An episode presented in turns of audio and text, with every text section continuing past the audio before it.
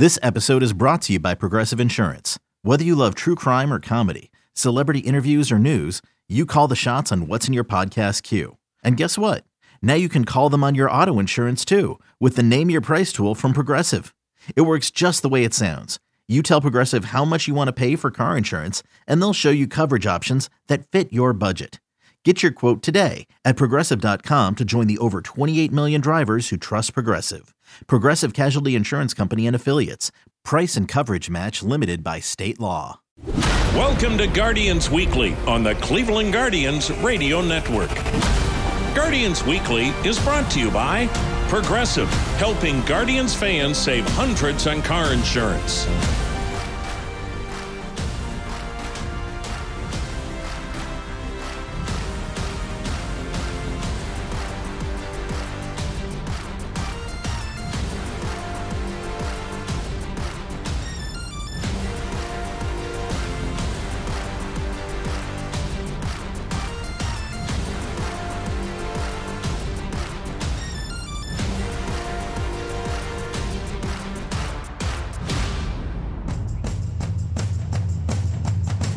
Hi, everyone. Welcome to Guardians Weekly. Jim Rosenhaus along with you this weekend from Progressive Field in downtown Cleveland in the throes of winter weather now in Northeast Ohio, but a little baseball talk for the next hour or so. Hopefully, warms you up a little bit. And a good show lined up for you today. In the second half of our show, we will be joined by Texas Rangers broadcaster Matt Hicks.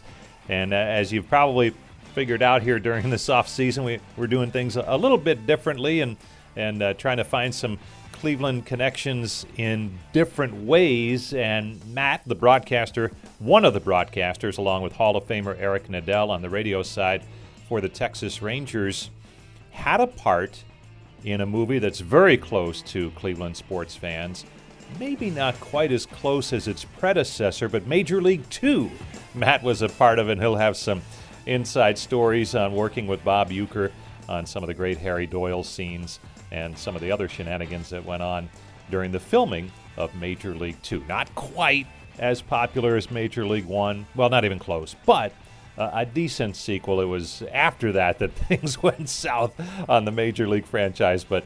Um, some fun stuff from Matt coming up in the second half of our show. In the first half of the show, after the break here, we will hear from new Guardians assistant pitching coach Joe Torres.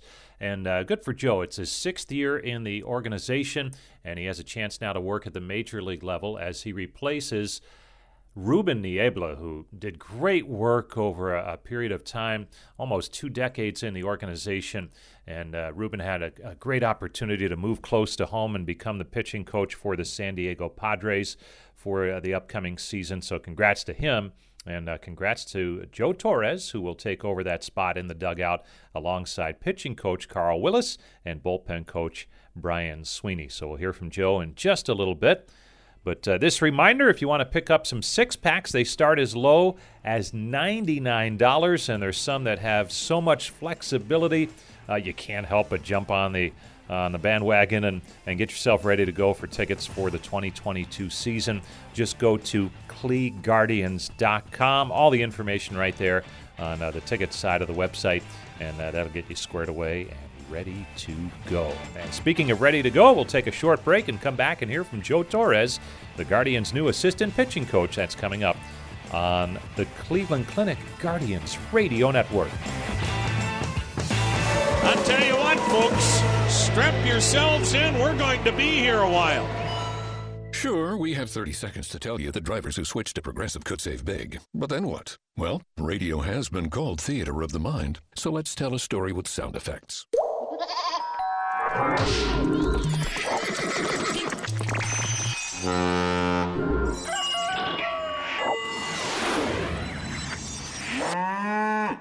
Wow, it's like I was in the. This makes me forget this was supposed to be about saving big with Progressive. Progressive Casualty Insurance Company and Affiliates. When you need mealtime inspiration, it's worth shopping Kroger, where you'll find over 30,000 mouthwatering choices that excite your inner foodie. And no matter what tasty choice you make, you'll enjoy our everyday low prices, plus extra ways to save, like digital coupons worth over $600 each week. You can also save up to $1 off per gallon at the pump with fuel points. More savings and more inspiring flavors make shopping Kroger worth it every time. Kroger, fresh for everyone. Fuel restrictions apply.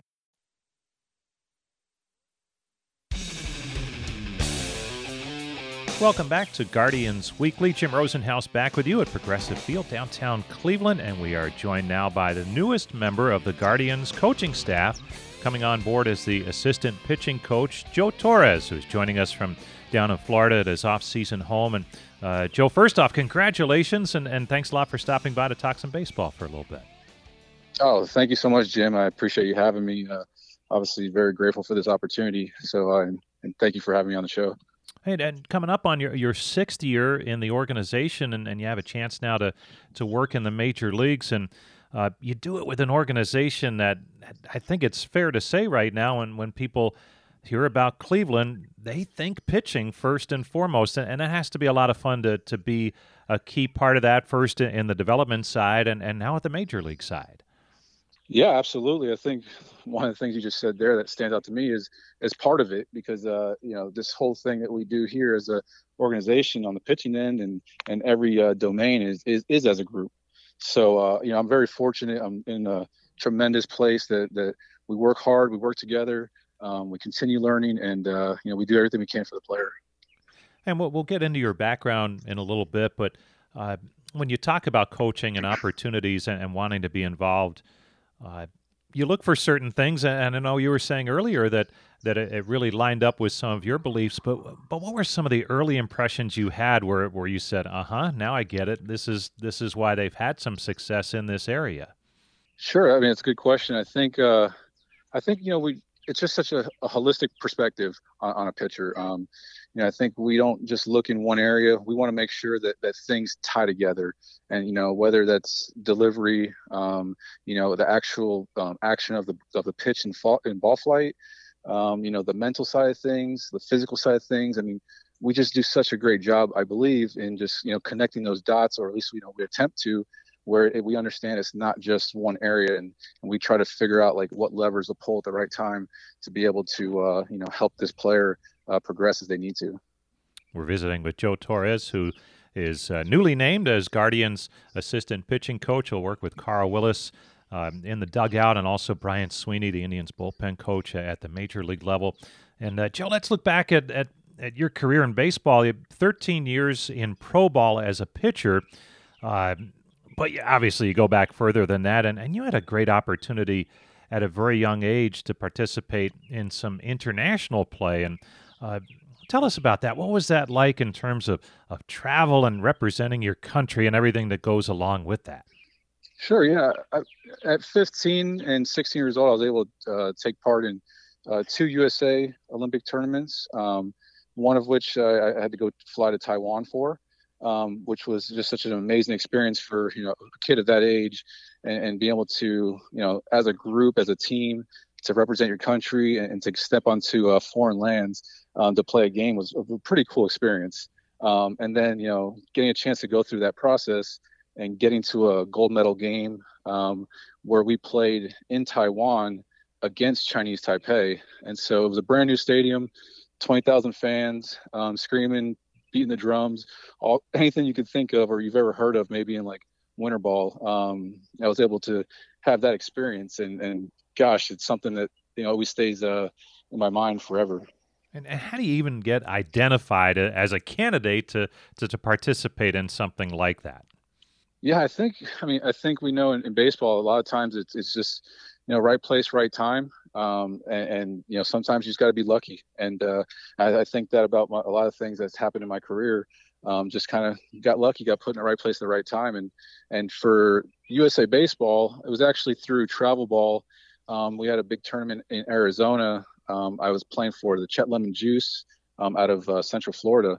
And uh, you know played a tournament there and, and things you know went pretty well. And i think they were looking for one more player and that final spot. Uh, Chet Lemon, you know, being the the person he is, and and obviously having some uh, clout in this game, having played for you know over a couple decades, he was able to speak to one of the USA representatives, say, hey, just take a look at this kid over here, and uh, I was able to throw a, a bullpen for him, and and I snuck onto the roster as the last guy.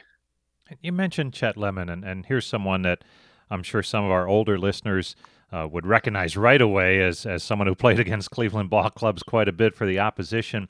But uh, what did he mean to, to your baseball career at an age where uh, you know, development's so important, but also enjoyment of the game to, to kind of keep that fire burning is important too? Yeah, absolutely. Um, you know, you know, Chet, uh, you know, he had the Chet Lemon juice and he ran that academy in Central Florida, which I, I believe still exists today um, him and his wife Gigi were just a great influence on the community. I mean, they just obviously a guy that's passionate about the game. Um, his sons play the game, but you know he put these teams together, and it. We went out there, and you can feel the passion from him. You can hear that, feel the excitement from him. And as a kid, I didn't really, I didn't know Chet as a player, but you know, I, I, I knew him as a person, and uh, and he was a person that motivated us, and and it was just through the passion that he had for the game that that he was able to you know spill into us as players. Joe Torres joining us, Guardians assistant pitching coach, and uh, just named so last week. And uh, Joe, you look at at your pro career. You're a top round draft pick of the Angels uh, as a flamethrower coming out of high school baseball in Florida. And it, it sounds like just talking to you that in the 13 years that you played professionally, that, that you're always trying to chase some of that good success and what made you a top round draft pick during your pro career. What were some of the challenges that you had that that really made that difficult at times? But maybe if you look back on it, uh, prepared you to, to be a good coach in this game and, and, and elevate your game to where you are now. Yeah, I mean, I mean, there's probably too many to think of, but you know, I was again very fortunate to be drafted uh, in the first round with the Angels in 2000, and um, you know, at the time I was a pretty raw athlete, um, but very open-minded and, and wanted to you know, hey, if I'm getting to pro ball now, I'm gonna get a chance to, you know, I was throwing 95, 96 in high school. If I if I go ahead and just listen and, and, and open up and maybe I'll throw 100, you know, and, and just kind of a little bit naive or a little bit, uh, you know, I don't know, ambitious, I guess. But I, I got into the game and and you know I had a really good successful first year um, in uh, in rookie ball, but then uh, you know I, I went into kind of an area where I was I was seeking for more and, and maybe maybe dug down a rabbit hole that kind of maybe went too far where I, would work on different mechanics and things like that that uh, that actually hindered me and actually took me in the other direction. So unfortunately through that I, I, had some injuries and you know the injuries pile up and, and and so forth. So it's like you can it was hard to find that person that just got drafted that kid that just got drafted um, but i continue to seek that and i think that because of that and it, it, it opened me up to so many coaches and and so much uh, research and experimentation and, and, and and finding ways to compete with uh, with different versions of myself because I tried a lot of things. I mean, you know, I was a guy that was able to throw hard uh, at one point and, and do it one way, and I was a guy that didn't throw very hard at all and did it another way. You know, and so um, there's just a lot of different um, avenues that I had to kind of work through and climb through as my for myself. Um, you know, through my experience, but then on the other end, just you know, really working hard to try to learn more and learn about the body and learn about um, you know more things that, that we do so well here with the organization. And at the end of that that 13th season, uh, an easy decision to to say, you know what, the playing career has to end now, or, or was it really a, a, difficult decision to to say, hey, let, time to maybe look at a new chapter? Yeah, I would say it, it, it's always difficult if, if you're going to walk away from the game, a, a, game that you love and you've been playing for for so long as a kid. It was it was definitely a difficult decision, um, but you know at the same time, you know, at a certain age when you start to see things and understand how um, everything works in the game, um, understand that you have a family you got to take care of, and and think about it a little bit differently. Um, excuse me, sorry about that motorcycle in the background. Um, uh, you start to think about things a little bit differently. And uh, you know, I, I always wanted to coach, and it seemed like you know that was probably about the right time. In terms of aligning with the Guardians on a coaching standpoint, uh, a couple of years go by after your playing career, and the coach you're replacing, Ruben Niebla, who uh, just did wonderful work over two decades with uh, the organization and development, and then most recently as assistant pitching coach. Now on with the Padres as their pitching coach. But uh, you were saying earlier, it, it, he was one of those who, who reached out to you, or, or, through him, you were able to find out about a position with the organization. Yeah, absolutely. I mean, Ruben at the time was the pitching coordinator, and and um, you know, I think we've seen over the years with our organization, uh, with the Guardian organization, is is we develop staff members very very well. So I mean, obviously we see front office members across the league, and you know, pitching coaches, hitting coaches, managers across the league that have come through this organization. So it, it's kind of known that that you know we're going to lose some people at times. And so he was on the search for some more coaches. Um, you know, once again, his organization is a, a very open-minded learning organization he uh, he came across someone named Brent Pourciau out of uh, Louisiana who's running a, a, top velocity program over there, and he was just looking to learn more about their philosophies and methods and training and whatnot over there. Um, and I had met Brent, I don't know, probably a month prior, and I was I was kind of working through things where it was kind of a last hurrah of trying to figure out my career, um, and and through that connection right there, um, you know, they went ahead and and just said, hey, I might have somebody there for you that, that could be interested, uh, Ruben. And, and I just, you know, was able to get on a phone call with Ruben and just kind of talk through things from there. So you have three seasons as a pitching coach with minor league clubs in the organization, and then the last two as as the minor league pitching coordinator. Uh, explain for fans the differences between the two and why it's helpful to, to have had that opportunity to do both. Yeah, so you know, as a as a minor league coach, you know you you get a chance to be um, boots on the ground in the weeds with the players day to day. So you know, um, you know as they're working through their their post game, in game, pre game. I mean, you're you're doing all that work with them um, daily.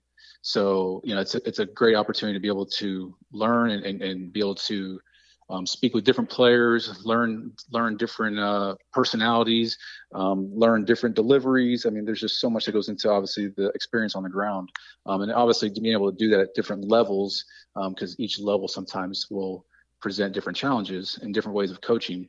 Um, so that that's the kind of the coach's side of things, and then as a coordinator, you shift a little bit more to um, you know helping with some instead of coaching players, you're kind of coaching coaches and and and in a way that you're doing that as a partnership, right? We're just helping each other out. We're you know making sure we're we're following through on organization philosophies. We're doing things together, um, and and inadvertently you're still getting to the player, but uh, it's always through the coach, and and so it's a different way of of, of responsibilities um, as a coordinator. And now you will get to work with Guardians pitching coach Carl Willis. Uh, how much work do you have to do this off season and in the time before everything begins to to really get on the same page with him and and figure out you know what's comfortable what you know where you can lend your expertise to what's going on up here?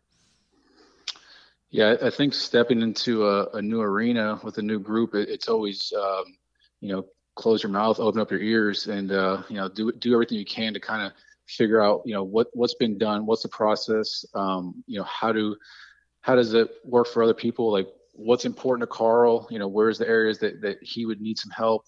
And, and just trying to figure it out from there. But uh, you know right now it's been great um, where we've been able to just you know have some time to you know just do some teaming exercises and work through things as a group where carl um, brian sweeney our bullpen coach and myself are just really kind of working through you know how we would like to operate you know the best and most effectively as we can as a team uh, coming up this year. Uh, it has been a, a, real source of strength for the Guardians organization, the pitching end of things. And Joe, congratulations on, on the promotion to the Major League Club, and uh, look forward to working with you over the course of the summer. Thank you so much. I appreciate the time, and, uh, and once again, I'm super excited about this opportunity. Uh, you know, being getting a chance to work with Carl, Brian, um, Tito, and, and, this staff is uh, is definitely a blessing, and I'm just very very grateful for it. That's Joe Torres, the Guardians' new assistant pitching coach. Stay tuned. More to come after this on the Cleveland Clinic Guardians Radio Network.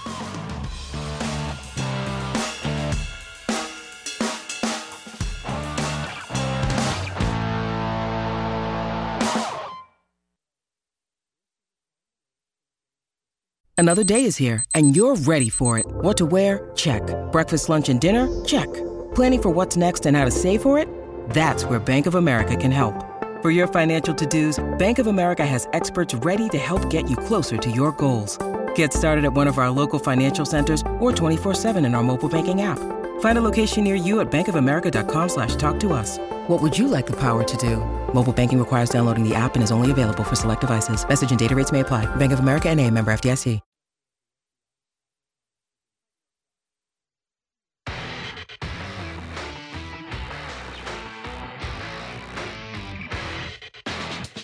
Welcome back to Guardians Weekly. Jim Rosenhaus along with you this weekend and throughout the course of this off season.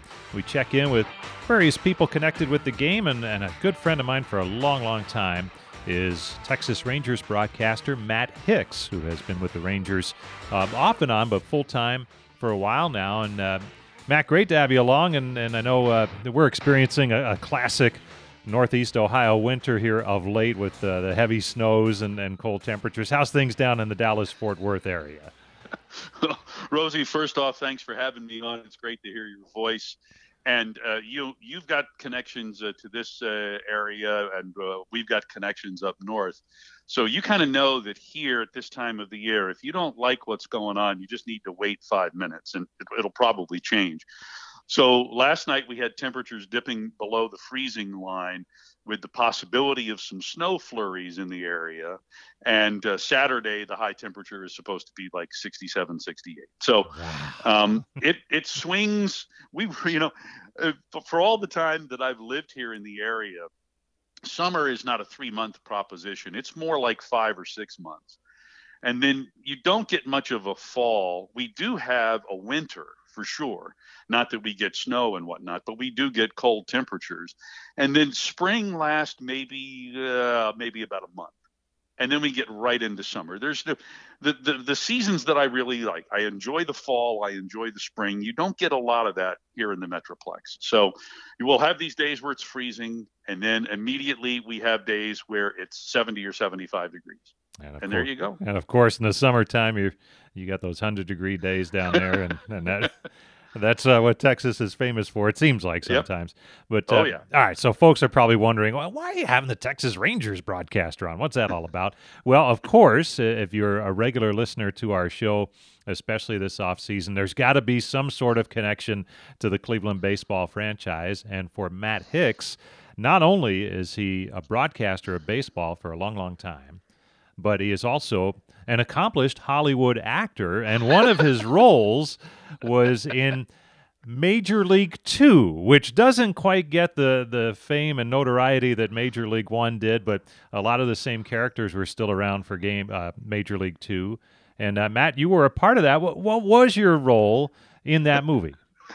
Well, I suppose technically speaking, I didn't have a role because I was an extra. Um, but I was also an advisor, I guess, uh, and that's a loosely used word here for the film, because at the time I was a broadcaster uh, in minor league baseball. The uh, the scenes that I'm in are the scenes featuring Harry Doyle, um, Bob Uecker, and I, I get to sit next to Uke in um, the scenes where the team is playing in Cleveland. Uh, there are some scenes where um, you know, Uecker and his color analyst Monty uh, are uh, in Chicago, and I'm not in those scenes. I actually, this is funny, being the advisor, uh, I was asked by the director, would would my character, would my extra, and some of these other extras, would they be in the booth? with Harry Doyle in Chicago. And I said, nah, most of these people would, you know, are just people that would be local. I actually talked myself out of screen time if you can believe that. Um, but uh, but yeah, uh, so I was just an extra. I didn't have any speaking lines. Uh, I did notice some things on the set that, that, I said, you know, that that wouldn't be there, or hey, you just had that thing up on a previous game. It would be different for this game. And so the people that worked on the set, you know, they would go and change things to give it a little more um, a sense of realism, I suppose. Um, and you know, I, I, learned a lot about movie making. And yeah, pardon me, I was only on the set for two days, but it was two full days. And uh, one of the things that you know I wasn't aware of until I was uh, on the set was the person in charge of continuity.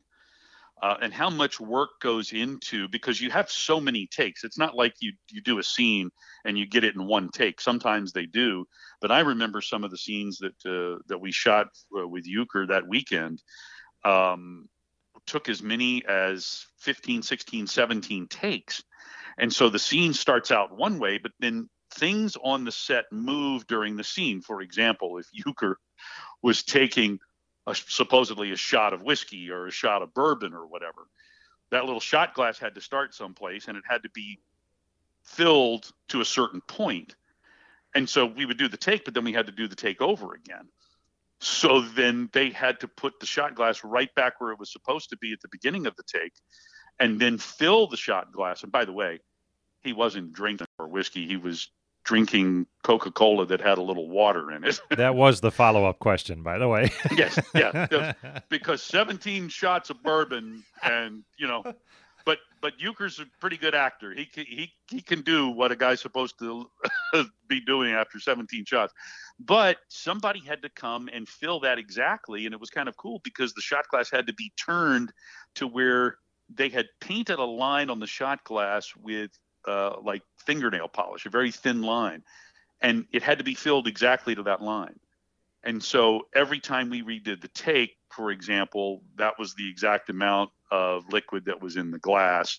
And things that were on the table had to be, you know, in a certain spot on the table. And so there's somebody that's in charge of all of that. And that's for any movie, you know, because sometimes you shoot a scene and you might do six or eight takes of a scene and then when they go into post production or whatever it is they do, and they go, you know what, we need to reshoot this.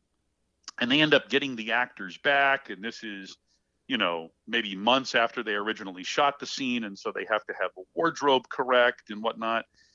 And uh, so there's a lot that uh, that goes into it, but it was uh, it was a great deal of fun over the for me just over the course of the two days and those scenes in Major League Two with Uecker were shot at Camden Yards in Baltimore um, in November of '93. So it was either the right after the first or second year that that ballpark was in use.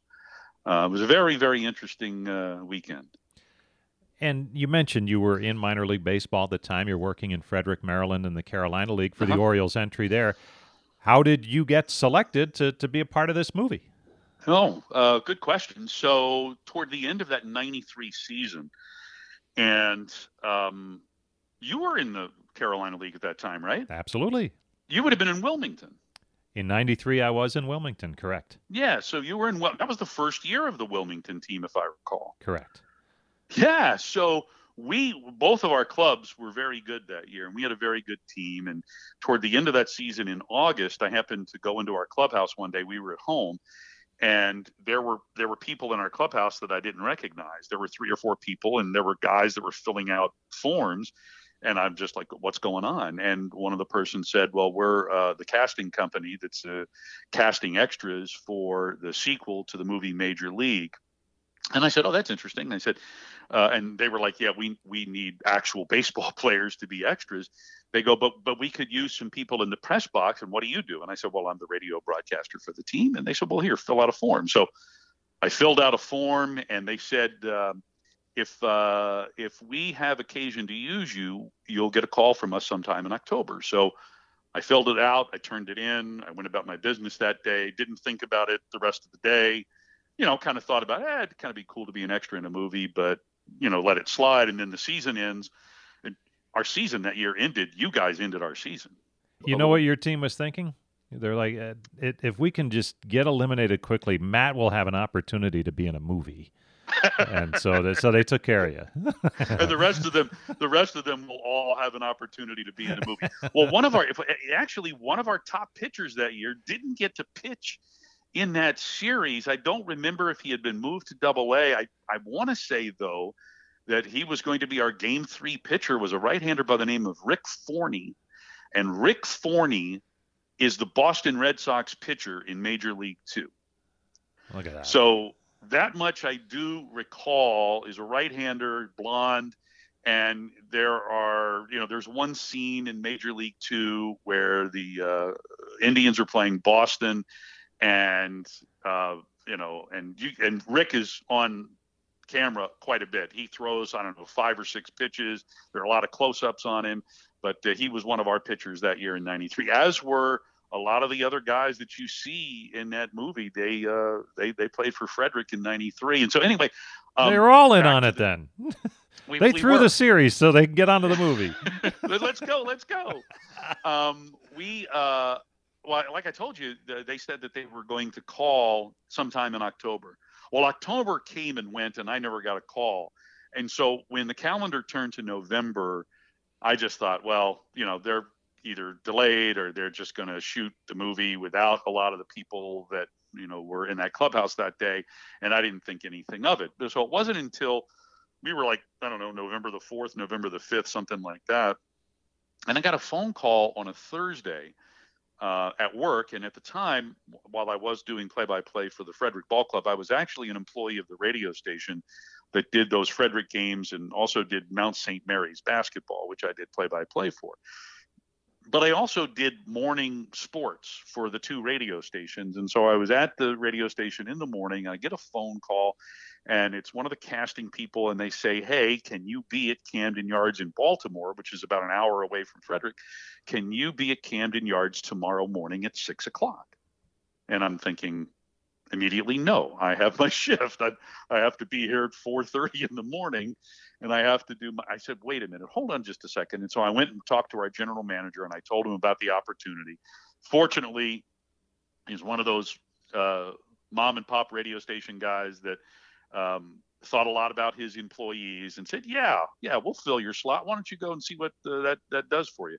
So I got back on the phone, told him I could be there. So I, I, I the next morning I get there to Camden Yards by six. Do you remember the Prince William broadcaster at the time?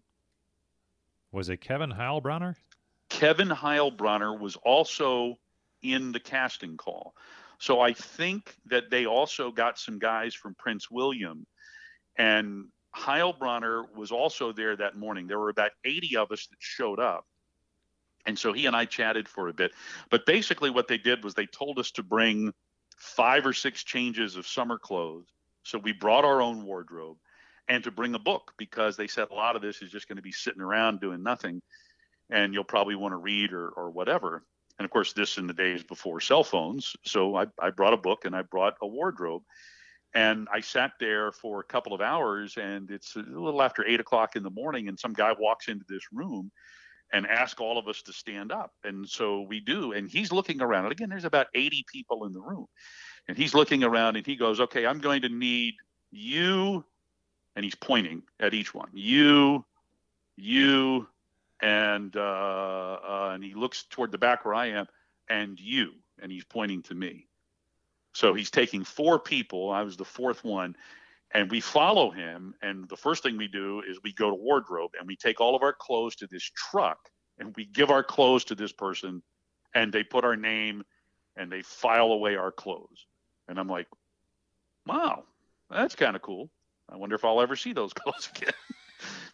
and then then we follow the guy up to the press box and and you're familiar with the press box at Camden Yards and you're familiar with the radio booths which were very small and very tiny uh, in terms of space you could not possibly get a movie camera in there and so what the filmmakers did was they built a complete set where the writer's press box is. And they built a radio booth. Actually, they built two or three radio booths right there where the writers would normally sit. And they built what amounted to basically a stage extended from the press box to put all of their gear. So, in other words, the cameras, the, the, the director set, the continuity person, other people that were involved in the production they were sitting on something that these guys built. This it's basically a scaffolding uh, extended from the press box out of wood, and all of this expensive gear was out there. All these people were out there, hanging out over the press box and looking into the press box. So they take me and these other three guys and they put us in seats. And there's just all this busy work. There's you hear saws, you hear hammering. It's it, all these construction noises as we're sitting down in what essentially was about 35 degree weather. Again, this was early November in Baltimore, and it was cold. And so I'm sitting around looking and trying to figure out, okay, where exactly am I in the scheme of things here? I seem to be in the middle. That must be good. And then I'm looking at the different booths and the little glass partitions that they've built. And it took me about two minutes, and I realized, oh my goodness, I'm going to be sitting next to Bob Uecker. I'm I'm going to be in this thing. Like the realization hit, and then it was about an hour later and Uke and the guy who plays Monty and some other people come walking in, and Uke sits down beside me, and I introduce myself, and we chat just for a little bit there, and I'm like, okay, well, I'm certainly going to get some direction here as to what to do because I can't, you know, do anything that would draw attention away from Uecker.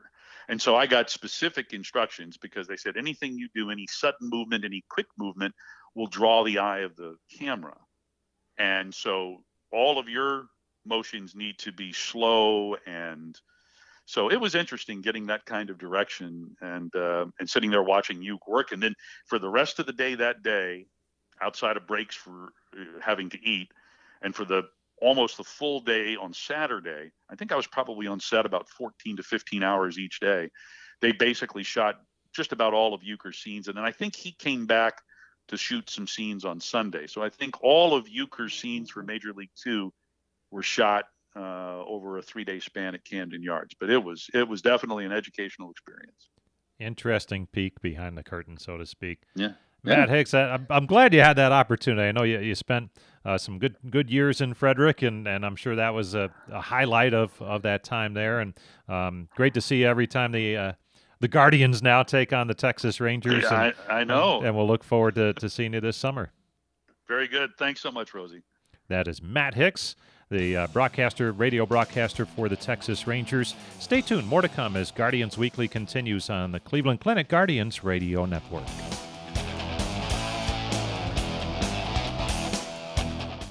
Sure, we have 30 seconds to tell you that drivers who switch to Progressive could save big. But then what? Well, we could try to fill the remaining time with awkward pauses. It's often done for comedic effect. Is it working? Eh, I can't tell if this is funny. Maybe this is so bad it's funny. Wow, we really peaked at the save big when you switched to Progressive part. Progressive Casualty Insurance Company and Affiliates.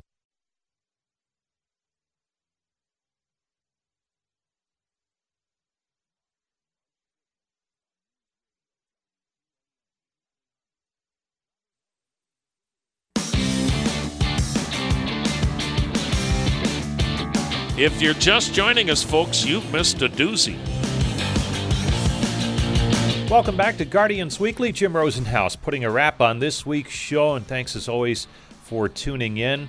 And so many different ways to do so each week. You can head to CleGuardians.com. All the archived editions are there in uh, the audio media portion of the website. Also, uh, our show airs as a podcast a little bit after its uh, regular airing on the radio network wherever you download your favorite podcast, be it Apple iTunes or the iHeart Media app. And just find Cle- uh, Cleveland Guardians podcasts, and uh, you'll find our show there each week. And of course, you can listen to it on the Cleveland Clinic Guardians radio network. We usually send it down the line to the different stations who pick it up each week late in the day on Saturday, right around dinner time. If uh, you eat dinner around 6 o'clock or so, usually it'll be right there. So uh, hopefully you have a chance to check us out each week as we take you closer to the start of spring training and the beginning of the season, and uh, hopefully some good news on that as uh, we get closer. But uh, until next week, Thanks to Brian Motze for helping to put together our show each week. I'm Jim Rosenhaus, reminding you that you've been listening to Guardians Weekly on the Cleveland Clinic Guardians Radio Network.